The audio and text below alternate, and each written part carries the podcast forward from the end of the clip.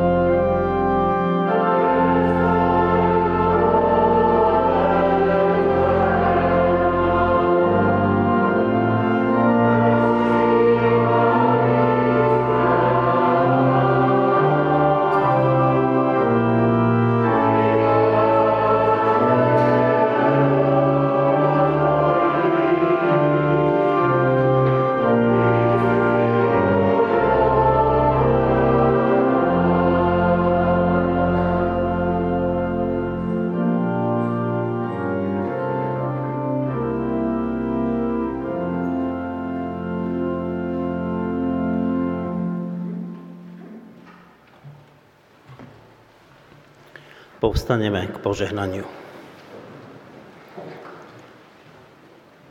Nech nás požehná trojediný Bôh. Nech nás podľa slov modlitby nášho pána udelí milosť jednoty v trojedinom Bohu. Aby sme všetci boli jedno, ako je Otec v synovi a syn v Otcovi. Aby sme aj my v nich boli jedno. Nech zrkadlíme Božiu slávu jednotou v rozmanitosti a duch lásky, ktorý je v Bohu, nech je v nás a my v ňom. V mene nášho Pána Ježiša Krista. Amen.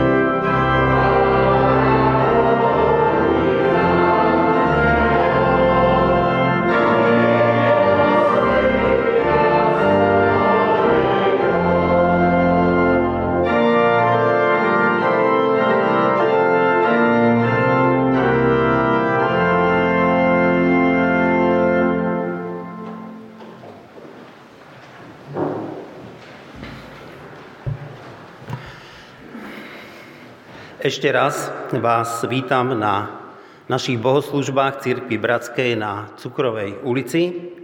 Vítam vás, ktorí ste tu v sále, aj vás, ktorí ste sa pripojili e, na online prenos. A tiež pozdravujem aj tých, ktorí nás budujete sledovať zo záznamu. Na našich bohoslužbách chceme oslavovať a chváliť nášho Pána Boha. A myslím si, že máme veľa dôvodov na to, aby sme boli vďační a e, tešili sa.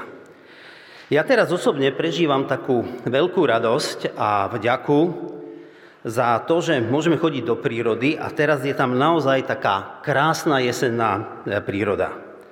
Pán Boh nám tento rok dal jeseň, ktorá je, myslím, že naozaj taká mimoriadná. Je mimoriadne farebná, je taká dlhšia, aspoň mám ten pocit, že to trvá viac týždňov ako inokedy a je slnečná. A potom, keď zažijete tú hru tých e, svetla a farieb v takomto, takejto situácii, tak prežívate takú blízkosť, aspoň ja prežívam takú blízkosť voči Pánu Bohu. A na oslavu Tvorca tejto krásy a nádhery budeme teraz spievať Žalm 95. Vojdite plesajme, chválospevy spievajme.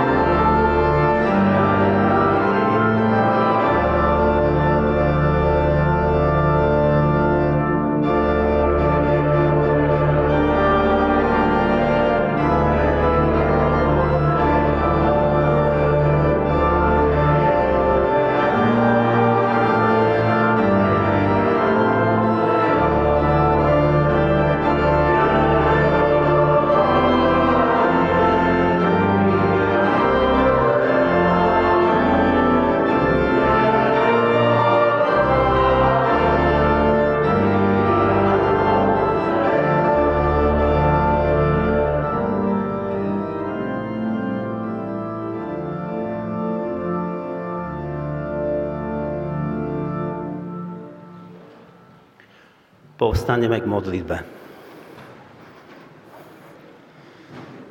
Náš Pane, ďakujeme Ti za to, že tu môžeme spolu byť. Ďakujeme Ti za to, že môžeme ťa prosiť a veriť, že Ty nás sprevádzaš svojou láskou a že môžeme príjmať Tvoje požehnanie. A prosíme ťa o to, aby toto požehnanie sa menilo v nás na lásku voči tým, ktorí sú okolo nás a na to, aby sme mohli byť takou studnicou pre tých, ktorí našu pozornosť a lásku potrebujú. Veľmi ťa o to, Pane, prosíme a tiež ťa prosíme za to, aby sme sa vedeli sústrediť na slova, ktoré nám teraz bude zvestované a ktoré budeme počúvať. Ďakujeme Ti za to, že Ty nám dávaš pokoj a mier. Ďakujeme Ti za to, že nás sprevádzaš svojou milosťou. A prosíme ťa za tých, ktorí sú chorí a ktorí nemohli sa medzi nás prísť, aby si bol aj s nimi na miestach, na ktorých sú. Kladieme ich do Tvojej ruky a prosíme ťa za nich. Amen.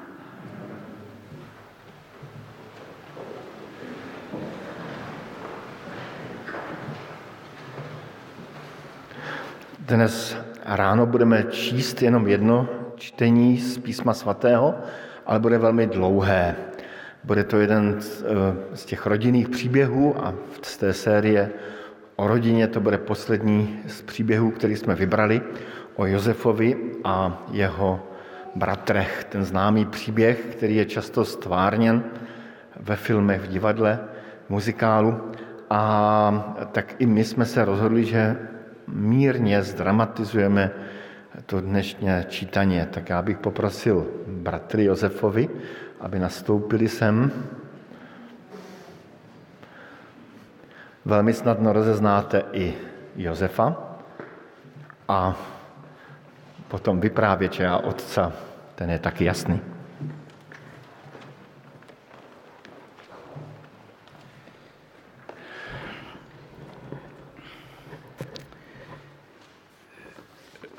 Druhá Mojžišová, 37. kapitola. Jákob sa usadil v Kanáne, kde jeho otec býval ako cudzinec. Toto sú príbehy Jakobovho rodu. 17-ročný mládenec Jozef pásával ovce so svojimi bratmi a býval so synmi otcových žien Bilhy a Zilpy. Jozef o nich prinášal otcovi zlé správy. Izrael miloval Jozefa viac ako ostatných synov. Narodil, narodil sa mu totiž v starobe a Jákob mu dal ušiť pestré šaty. Keď jeho bratia videli, že otec ho má radšej než ostatných svojich synov, znenávideli ho a nevedeli sa s ním ani prívetivo rozprávať. Raz mal Jozef sen a keď ho rozpovedal bratom, ešte väčšmi ho znenávideli. Povedal im totiž toto. Počúvajte, čo sa mi prisnilo. Boli sme na poli a viazali sme snopy. Môj snop sa postavil a zostal stáť. Vaše snopy sa rozostávali dookola a klanili sa môjmu snopu. Na to mu e, bratia povedali.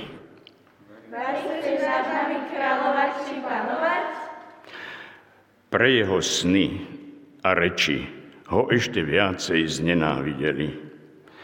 Jozef mal ešte aj iný sen a vyrozprával ho bratom a povedal. Mal som ešte iný sen. Kláňalo sa mi slnko, mesiac a jedenáct hviezd. Toto povedal otcovi a bratom. Otec ho však pokarhal. Čo je to za sen? čo sa ti to prisnilo? A zda prídem ja, tvoja matka, tvoji bratia a budeme sa ti kláňať až po zem? Bratia sa nad tým rozhorčovali, no ich otec si to dobre zapamätal. Keď bratia odišli pásť ovce e, do Sýchema, Izrael povedal Jozefovi, ako vieš, tvoji bratia pasú pri Sýcheme. Poď, pošlem ťa za nimi. A on povedal, tu som. A Izrael mu povedal, choď a pozri, či sú bratia a stáda v poriadku. A dones mi správu. Poslal ho teda z Hebronského údolia a on prišiel do Sýchemu. Tam ho našiel nejaký muž, ako blúdi po poli a spýtal sa ho, čo hľadáš? A odpovedal, hľadám svojich bratov, povedz mi, kde pasú. A muž mu odpovedal, odišli odtiaľto. Ale počul som, ako si sa rozprávali a hovorili, poďme do Dotána. Jozef potom odišiel za svojimi bratmi a našiel ich v Dotáne.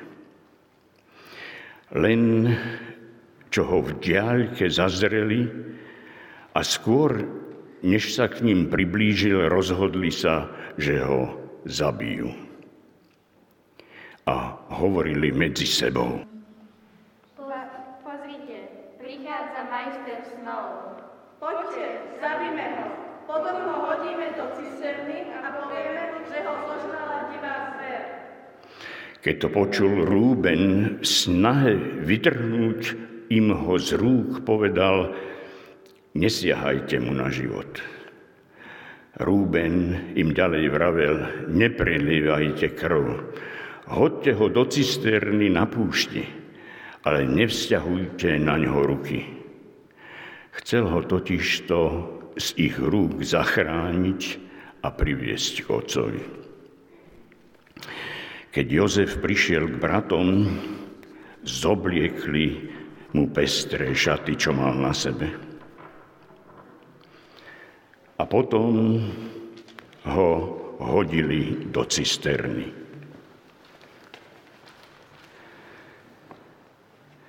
Ale cisterna bola prázdna, bola bez vody. Keď sa posadili potom k jedlu, videli prichádzať karavánu Izmaelitov z Gileádu ťavy niesľu ľadanú živicu, balzam, miru, ktoré dopravovali do Egypta. A Júda povedal bratom, čo budeme mať z toho, keď brata zabijeme a zatajíme jeho krv? Poďme, predajme ho Izmaelitom, ale nevzťahujme na neho ruky. Veď je to náš rodný brat, a bratia ho poslúchli. Potom, keď tadiaľ prechádzali madiánsky kupci, bratia vytiahli Jozefa z cisterny a predali ho za 20 strieborných Izmaelitom. Tí ho doviedli do Egypta. Keď sa Rúben vrátil k cisterne a Jozef v nej nebol, roztrhol si rúcho Vrátil sa k bratom a povedal, chlapec tam už nie je. Kam sa to ja len podejem? Na to vzali Jozefové šaty, zabili kozľa a šaty namočili do krvi. Pestré šaty dali odniesť otcovi s odkazom, toto sme našli. Pozri, či sú to nie šaty tvojho syna. Keď si ich pozrel, povedal, sú to šaty môjho syna. Zožrala ho divá zver, Jozefa určite roztrhala. Jakob si roztrhol plášť, na bedrá si položil vrecovinu a dlho smútil za svojim synom. Všetci synovia a všetky céry ho prišli potešiť. No on sa potešiť nedal a povedal, v smútku zostúpim za svojim synom do ríše mŕtvych. Takto oplakával otec svojho syna.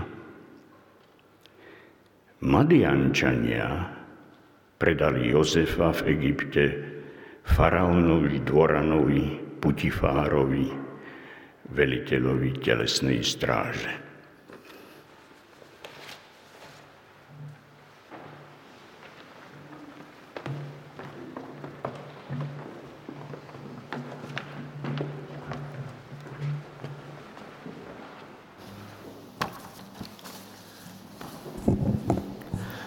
Když jsem slyšel ten příběh, tak eh, se mi skoro k němu nechce nic dodávat. Ale jako křesťané věříme, že Bible je jakýmsi božím dopisem pro nás.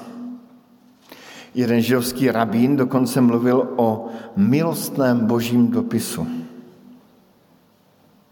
Často, když eh, připravují kázání, tak si představují tu boží ruku, která píše příběh, příběh, příběh pro svoje děti. A často se ptávám, co nám tímto příběhem chceš, milý Bože, povědět. A tu otázku jsem si dával znovu a znovu během čtení tohoto příběhu mnohokrát. Na počátku byl otec Jákob. Otec, který dobře věděl, co to znamená být miláčkem jednoho z rodičů. Kdybychom četli o kapitoly dozadu, tak eh, bychom četli ten příběh o tom, jak Izák, otec Jákoba, miloval Ezaula, chlupatého Ezaula, a matka zase měla ráda Jákoba. A díky tomu, že oba rodiče dávali přednost jednomu ze svých potomků, vznikl mezi nimi veliký spor, který téměř skončil bratrovraždou. A my se v tom příběhu posuneme zase zpět do toho příběhu, co jsme viděli nyní, tedy o několik desítek let dál. Jákob už má jedenáct synů a dovoluji si odhadnout, že dokázal držet svou náklonost ke všem synům na úzdě. Ale u Josefa, posledního, nejmladšího, kterého ještě porodila jeho milovaná Rebeka, ta Rachel, pardon, eh, tak tam tu svoji eh, náklonost nedokázal ovládnout. Čteme tam, a čítali jsme, slyšeli jsme, Izrael miloval Josefa víc než ostatní syny. A svoji lásku dal najevo i barvným oblečením pro Josefa. A Josef mu donášel zlé zprávy o svých bratrech. To vše vypůsobilo nespoutanou nenávist. Čteme tam doslova, nená, znenáviděli ho a nevěděli se s ním prívetivo rozprávat. Jak eh, ta Bible, potažmo Pán Bůh, pečlivě ty emoce popisuje. Znenáviděli ho a nevěděli se s ním prívetivo rozprávat. A do již bez tak napjaté situace vstupuje pán Bůh a dává Josefovi prorocké sny. Vidění budoucnosti. Počúvajte, co se mi prisnilo. Boli jsme na poli a vyjázali jsme snopy. Můj snop se postavil a zostal stať.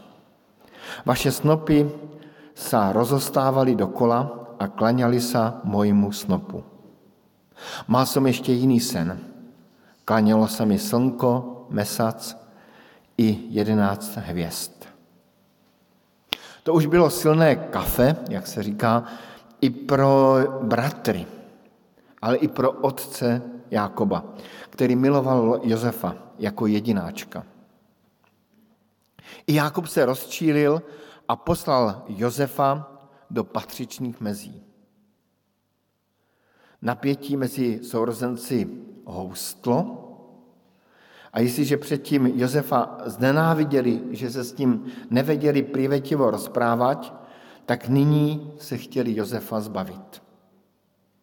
Sny od Boha byly tou poslední kapkou, která způsobovala už neregulované splanutí hněvu. Využili chvíli, kdy měl Josef jít z pověření otce překontrolovat bratry. A Josef byl hozen svými bratry do studny, kde měl umřít. Později se svého bratra Josefa zbavili přece jenom o něco humánněji. Prodali jej do otroctví.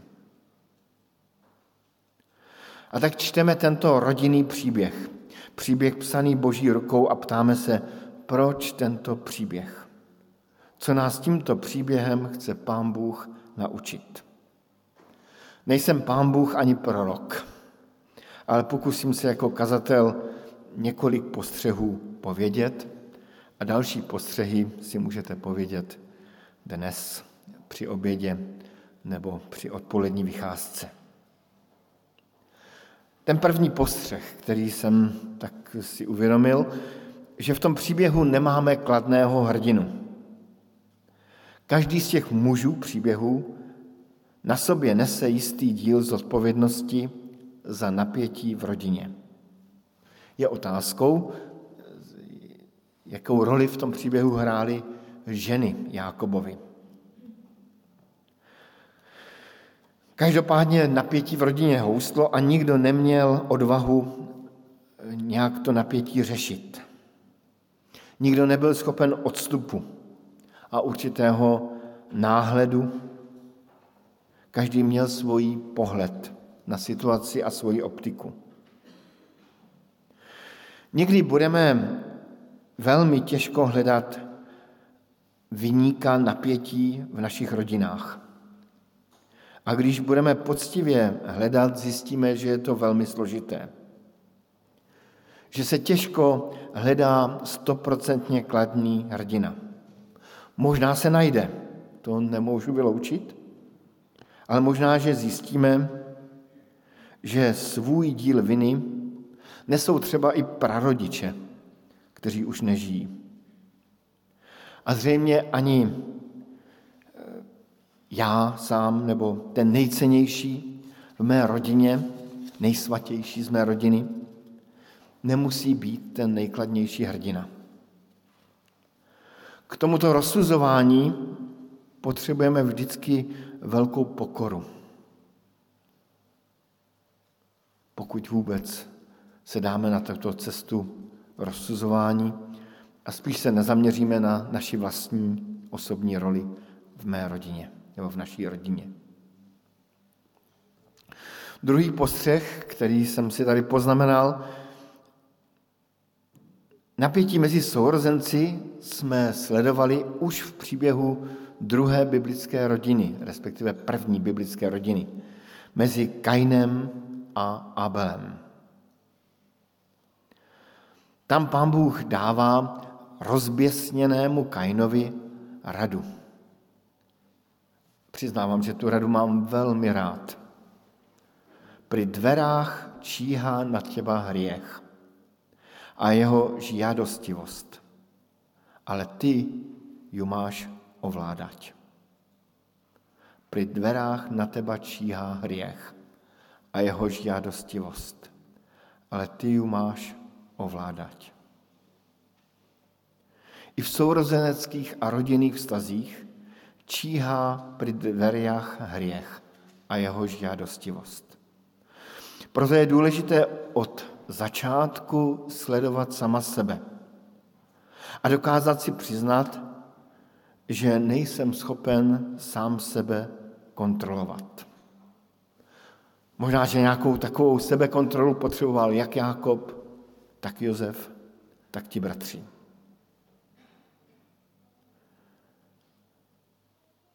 Pri dveriach číhá na těba hriech a jeho žádostivost. Tu větu bychom si měli dobře zapísat do našich srdcí a myslí. Také je potřeba vypjaté situace od začátku překrývat milosrdenstvím. Jakub, apoštol Jakub z Nového zákona říká krásnou větu. Teďka si uvědomuji, že to není Jakub, ale Petr. Ehm, říká toto. Nade všetko majte vytrvalou lásku jedni k druhým, lebo láska prikrývá množstvo hriechov. Láska prikrývá množstvo hriechov. Mám v jednom zboru na východě dvě známé a jsou to takové dvě ženy, které v tom společenství a nakonec i v tom městě nadělali spoustu zlého. Kdo se s nimi setkal, tak, tak, tak se necítí úplně dobře. A byly mnohé snahy nějak něco s nimi udělat. A kdykoliv u nich jsem a kdykoliv jsem se s nimi loučil, tak mě vždycky říkali jednu větu. Co bylo špatné, prosím překryj láskou.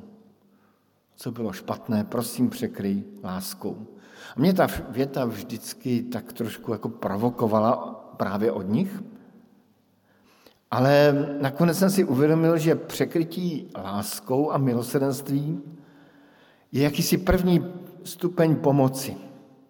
Taková první pomoc. Jako kdybychom přiložili nějaký obklad na ránu.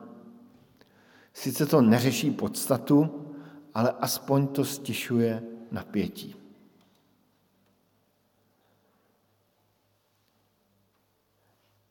Tedy to je to druhé, co jsem chtěl povědět. Dávat si pozor na hřích, který číhá u našich dveří, na pokušení nenávidět, na pokušení někoho nějak vytěžovat, z někoho dělat mého nejlepšího a překrývat věci, i napjaté věci, třeba v rodině, mezi sourozenci, láskou, zdvořilostí, milosrdenstvím. Pak je tu třetí. Do těch vztahů rodinných vstoupil i pán Bůh svým snem, který dal Josefovi. Byl to prorocký sen, a bylo to něco, co Josef už vůbec nemohl ovládat. Prostě se mu zdál sen. Nad sny nemáme e, svoji vládu. A sny mohou být různého původu. Tento sen byl docela určitě od Pána Boha. Dával mu pravdivě vidět budoucnost. Josef díky tomu snu prostě viděl dál. A to je další poučení z toho příběhu. Skutečnost, že do našich životů vstoupila víra v Pána Boha, může naše životy a vztahy ještě více zkomplikovat. Nenávist může být zranitelnější, napětí může být citelnější a rivalita může být absurdnější.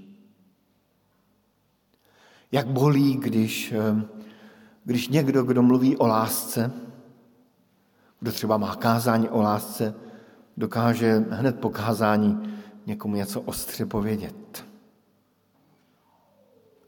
Tak, že to až zabolí. Jak, jak může někdy být absurdní společenství, kde se mluví o lásce, ale ta láska tam není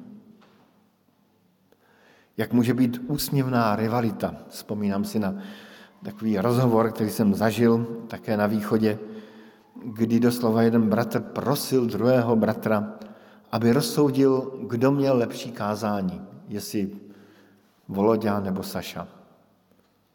A dodnes vidím, jak ten můj kamarád, moudrý člověk, říkal, ne, o tomhle se s tomu nebudu bavit. A ten bratr stále prosil, ne, pověz, pověz. Kdo měl lepší kázání? Napětí mezi lidmi, kteří se snaží mít boží vidění skutečnosti, který může celou situaci ještě vyostřit. Jak se má rodina, rodiče, sourozenci chovat k černé ovci, jinak takové svaté, slušné církevní rodiny. Jak je to obtížné. A naopak, jak se má rodina, která o Pánu Bohu moc neví, chovat ke svatému členu rodiny, který se najednou změnil a, a chová se úplně jinak. Vzpomínám se na jednu maminku, která doslova svého syna prosila, aby šel na pivo do hospody. Teď si přece chodíval. A on teďka nechce jít. Nenadarmo Kristus říká ono drsné slovo, nemyslete si, že jsem přišel na zem uvést pokoj. Nepřišel jsem uvést pokoj, ale meč. Víra v Pána Boha nám život často ulehčuje, ale často i přitěžuje. Tady to je třetí bod, ještě čtvrtý bod. Celá vypjatá situace se změnila v tom našem příběhu v jednom okamžiku. Totiž v okamžiku, kdy došlo k takové dějné křižovatce. Bratři se zbavili Josefa navždy, na věky. Zůstalo jim špatné svědomí, to víme, když ten příběh čteme dál. Otci zůstal nesmírně těžký smutek. A Josefovi zřejmě vědomí, že celou situaci vůbec nezvládl. Možná, že ho ani nenapadlo, že, že ty věci se dozrály až do, do, do takovýchto konců. Byla to tedy nějaká změna, nějaká křižovatka jejich rodiny, ale nebylo to dobré řešení. To vyřešení přišlo mnohem později. Velmi často se vztahy napravují, až když okolnosti rodin vztahů dospějí až na křižovatku dějin. Dějin rodin, dějin sourozenců i přátel. Sám si uvědomuju, že jedno z přátelství, které mě vydrželo celou základní školu, minimálně celou základní školu, vzniklo tím, že jsme se v první třídě, myslím první den školy, s jedním spolužákem eh, pobili. Dokonce tekla krev. Ale to byla křižovatka, která spojila naše životy. My jsme potom spolu podnikali spoustu pěkných věcí až, až do, do jinožského věku. Ale můžou být jiné, potom vážnější, dospělé křižovatky. Může přijít nemoc, která najednou změní během jedné vteřiny optiku. Může přijít smrt. Může přijít vážná rodinná nouze. Může přijít rozchod. Takové křižovatky je potřeba využít a na nich se správně rozhodnout. K pátému bodu, který chci povědět, tak eh, uděláme takový dlouhý přemet o 2000 let dopředu. Ty lidské křižovatky ukazují k té dějinné křižovatce, ke které v podstatě nějakým způsobem ukazuje i náš příběh.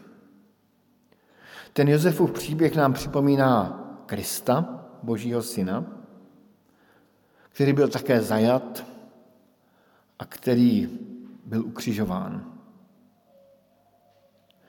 A nám ten příběh o Kristu a jeho smrti ukazuje na to, že, že tu byla nějaká zásadní dějina křižovatka. Křižovatka mezi člověkem a Bohem. A že každý, kdo pochopí, že ten Kristův kříž byl tou zásadní dějinou křižovatku, kde mu bylo odpuštěno, takový člověk potom dostává lepší schopnost odpouštět druhým lidem. Ten příběh, který jsme četli a který jsme částečně i viděli, nám poví mnohem více. Nenadarmo je to příběh velmi oblíbený, právě zřejmě proto, že se v tom příběhu poznáváme. Já jsem si dovolil říct nějakých pět pozorování, ještě zopakuji. To první je, že v příběhu nemáme kladného hrdinu a že ani v našich rodinných příbězích nemáme kladného hrdinu. To druhé, že v našich srdcích číhá žádostivost a hřích a je potřeba ji ovládat a překrývat láskou. To třetí je, že to, že vstoupí do našeho života Pán Bůh, neznamená, že se všechno vyřeší. Může to být naopak všechno složitější. Pak jsme si řekli, že ta celá situace se změnila na nějaké dějinné křižovatce, kdy se Josefa zbavili a že i naše životy se můžou děj, měnit na nějakých dějných křižovatkách. A na závěr jsme si jenom připomněli letmo, že tou nejzákladnější křižovatkou lidských dějin, dějin vztahu člověka a Boha, je Kristův kříž, pod kterým to nakonec všichni stojíme. A já bych byl rád, kdyby to dnešní kázání pokračovalo i u vás doma. Můžu dát takový námět, zkuste přemýšlet, co mohl udělat Josef lépe, co mohli udělat bratří lépe, co mohl udělat ten Ruben lépe, Juda lépe. Jak by to možná mohlo dopadnout úplně jinak? Těch, těch námětů na přemýšlení a na rozhovor je, je hodně a já vám i ten rozhovor přeji a, a přeji, abyste i z toho pokračování dnešního kázání mohli mít užitek. Amen.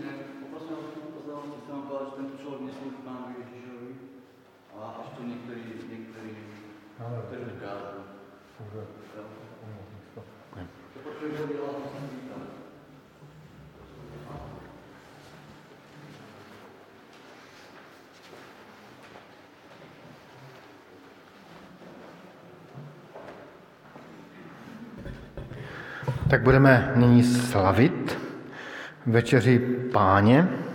Večeře páně je právě tou chvílí, kdy se každý z nás osobně dotýká té dějné křižovatky, té křižovatky mezi Bohem a člověkem, kdy si každý z nás má osobně připomínat a uvědomovat, co Kristus pro nás udělal. Tak znovu připomínám ta slova z Markova Evangelia, kde máme napsáno, že když jedli, vzal pán Ježíš chléb, požehnal, lámal a dával jim se slovy. Vezměte a jeste, to je mé tělo. A potom vzal kalich, vzdal díky a podal ho a jedli z něho všichni. Eh, a pili z něho všichni. Tehdy jim řekl, to je krev nové smlouvy, která se prolévá za mnohé. A tak i my budeme přistupovat k večeři páně a máme si v tu chvíli i osobně připomenout, že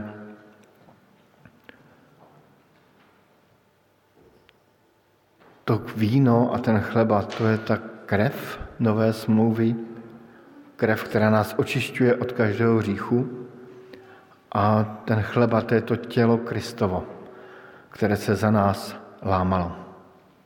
Ale dříve, než budeme přistupovat k večeři páně, mám na vás otázky. A jsou to otázky podle mého velmi dobré. Vyznáváš, že jsi hříšný, že jsi hříšný člověk a že nejsi před boží tváří o nic lepší než druzí lidé? Přiznáváš, že spolu s nimi neseš vínu a za bídu tohoto světa? Jestliže tomu tak je, odpověz slovy vyznávám. A já se k vám přidávám a já vyznávám. Věříš, že Ježíš Kristus, Syn Boží, vedl svůj zápas s mocnostmi zla a svůj život položil v oběť pro tebe? Jestliže ano, odpověz prosím, věřím. Já také věřím. Večeře páně má ale i svůj takový horizontální rozměr vztahu mezi lidmi a proto se ptám, odpouštíš všem, kdo se proti tobě provinili? Jsi-li ochoten odpustit, vyznej, odpouštím nebo odpoušťám. Já také odpouštím. A tak prosím přijměte slovo potěšení. Hospodin odpouští tobě všechny nepravosti a uzdravuje všechny nemoci tvé a vysvobozuje od zahnutí tvůj život. Amen.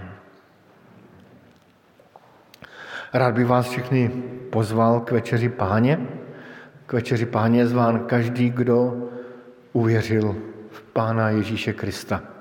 Kdo uvěřil, že i za něj je prolita krev a že i za něj se Kristovo tělo lámalo. Že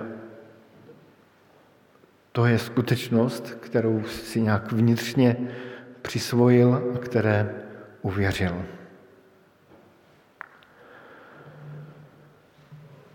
Poprosím ty, kteří budou vysluhovat večeři páně, aby přišli dopředu. Prosím, abyste přicházeli z levé strany, z mé levé strany. A k večeři páně jsou zváni všichni, i, i, i, i děti, které třeba, když nebudou přijímat chleba a víno, tak jsem tu bokem i já, který se za ně může pomodlit.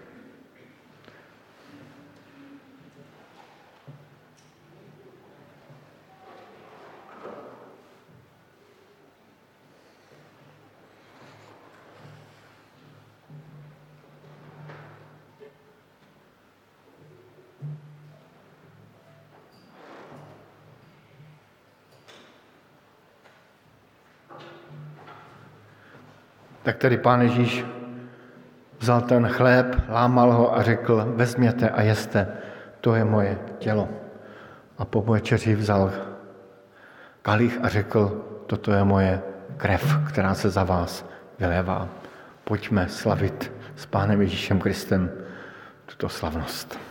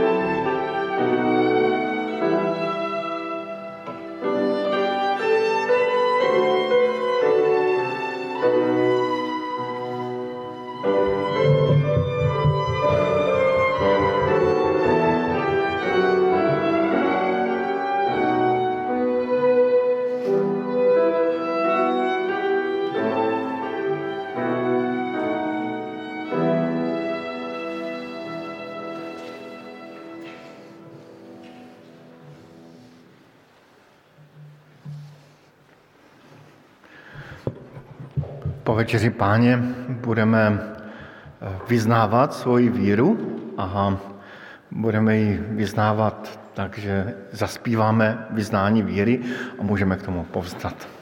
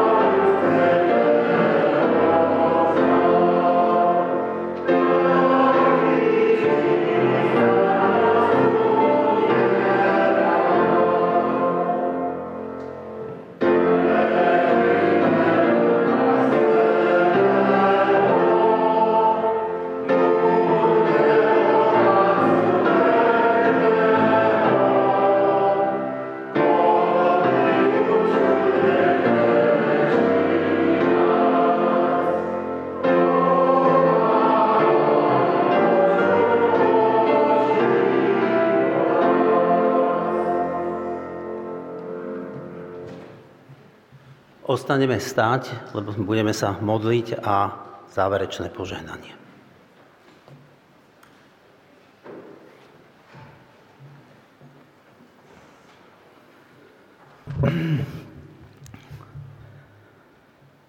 Náš Bože, v Pánu Ježišovi ďakujeme aj za toto evanílium dnešnej nedele. Keď som sa započúval do slov brata kazateľa, tak som si uvedomil, že sa dotýkame e, nášho základného ľudského problému.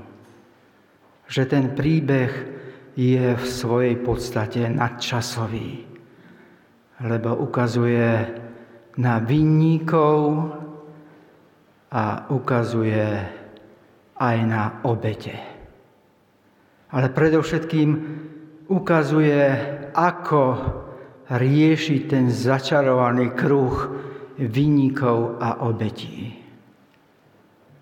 A keď stojím, pane, pred týmto konsekračným stolom, na ktorom je víno a chlieb, tak si uvedomujem, toto je tvoje riešenie toho začarovaného kruhu. Viny a obete.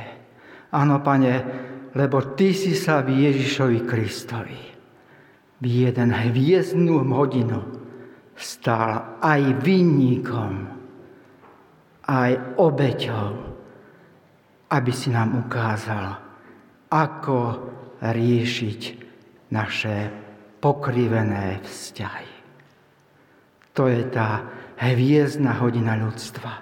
A tak, pane, pomôž nám v tých našich medziludských vzťahoch.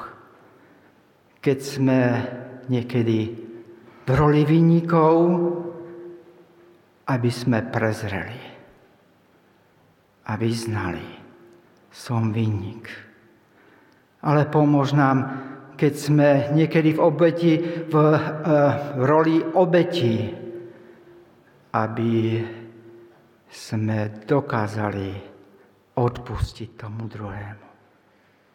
Lebo to je tá cesta von z toho začarovaného kruhu. A tak o to ťa prosím, aby týchto hviezdnych hodín ľudstva, hviezdnych hodín minút aj v našom zbore, aj v našich osobných životoch tam, kde žijeme, bolo čo najviac. Amen.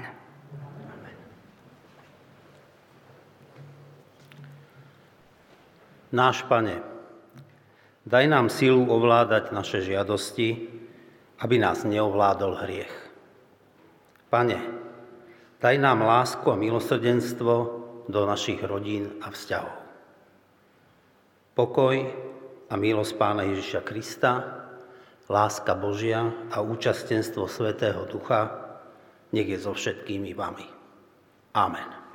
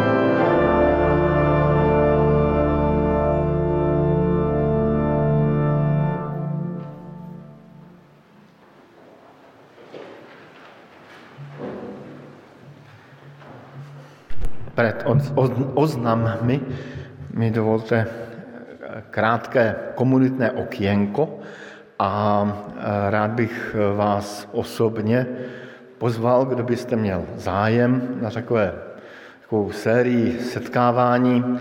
Zatím není určena ani hodina, ani čas, to si učíme podle toho, jak se sejdeme. Pro ty, kteří z vás Třeba uvažujete o členstve v našem sbore, kdo uvažujete o křtu, kdo si chcete i třeba zopakovat takové nějaké úplně ty eh, nejzákladnější eh, pilíře eh, křesťanského života. Jenom připomenu, že bychom rádi proběhli takových pět bodů z křesťanského života o, o, o hříchu, o jistotě, kterou máme v Pánu Bohu, o Duchu Svatém, o tom, jak vlastně funguje křesťanský život a o službě Pánu Bohu. Rádi bychom proběhli i e, takové praktické věci, jak funguje církev bratská, jak funguje e, i naše společenstvo, jak, e, jak vlastně, kde ta církev bratrská stojí v tom světovém křesťanství, kde na té větvi je, kde bychom ji mohli hledat, tak to všechno chceme probrat několika setkání. Odhaduji, že to bude takových 8 až 10 setkání podle toho, jak nám to půjde. Zatím jsme tři, tak eh, kdo by chtěl další se přidat, tak mě řekněte, zavolejte, napište a jste zváni. Tolik malé komunitné okénko. My jsme to nazvali Kde verím. To je takový celkem pekný, pekné, podstatné jméno. Ne, ne no, co to je? Je mi ne. Ne, já, slovenský jazyk, nevím.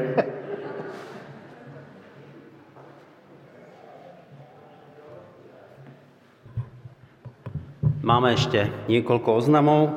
Naše nedelné bohoslužby budú pravidelne stále tu na Cukrovej a tiež budú vysielané online a stále sme v tom režime OTP, čiže očkovaní, testovaní alebo tí, ktorí prekonali túto chorobu. E, budúcu nedelu ale pozývame tých, ktorí aj neboli očkovaní a budeme mať e, večeru pánovu v režime základ.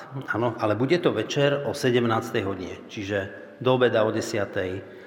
normálne bohoslužby a bohoslužby s večerou pánovou v režime základ o 17. hodine. Ale tu prosíme veľmi o to, aby ste sa vopred prihlásili na tieto bohoslužby a lebo potrebujeme zavidovať zoznam účastníkov a link nájdete jednak na webovej stránke, alebo sa môžete prihlásiť v kancelárii nášho zboru. Okrem týchto nedelných bohoslúžieb pozývame na ďalšie stretnutia. Dnes budú integrované bohoslužby v Betánii Senec o 18. hodine, potom mládež má svoje stretnutie v útorok o 17.30, v útorok bude aj biblická hodina pre ženy od 18. Bude to cez Zoom a dorastenci majú stretnutie v piatok o 5. čiže 17. hodine. Bohoslužby školákov budú v novembri online, vždy v nedelu od 9. hodiny. Ak chcete svoje dieťa pripojiť, obráťte sa na sestru Janku Lehockú, kontakt nájdete na webovej stránke v časti Aktuality. Všetky informácie a kontakty a jednotlivé aktivity sú na našej webovej stránke www.cbba.sk a aj v informačnom liste. Všetkým ďakujeme za finančnú podporu, ktorú poskytujete nášmu zboru a môžeme tak vykonať či už online, digitálne alebo osobne tu vo vestibule do takej schránky, ktorá je tam hore a prajeme vám peknú a požehnanú nedelu.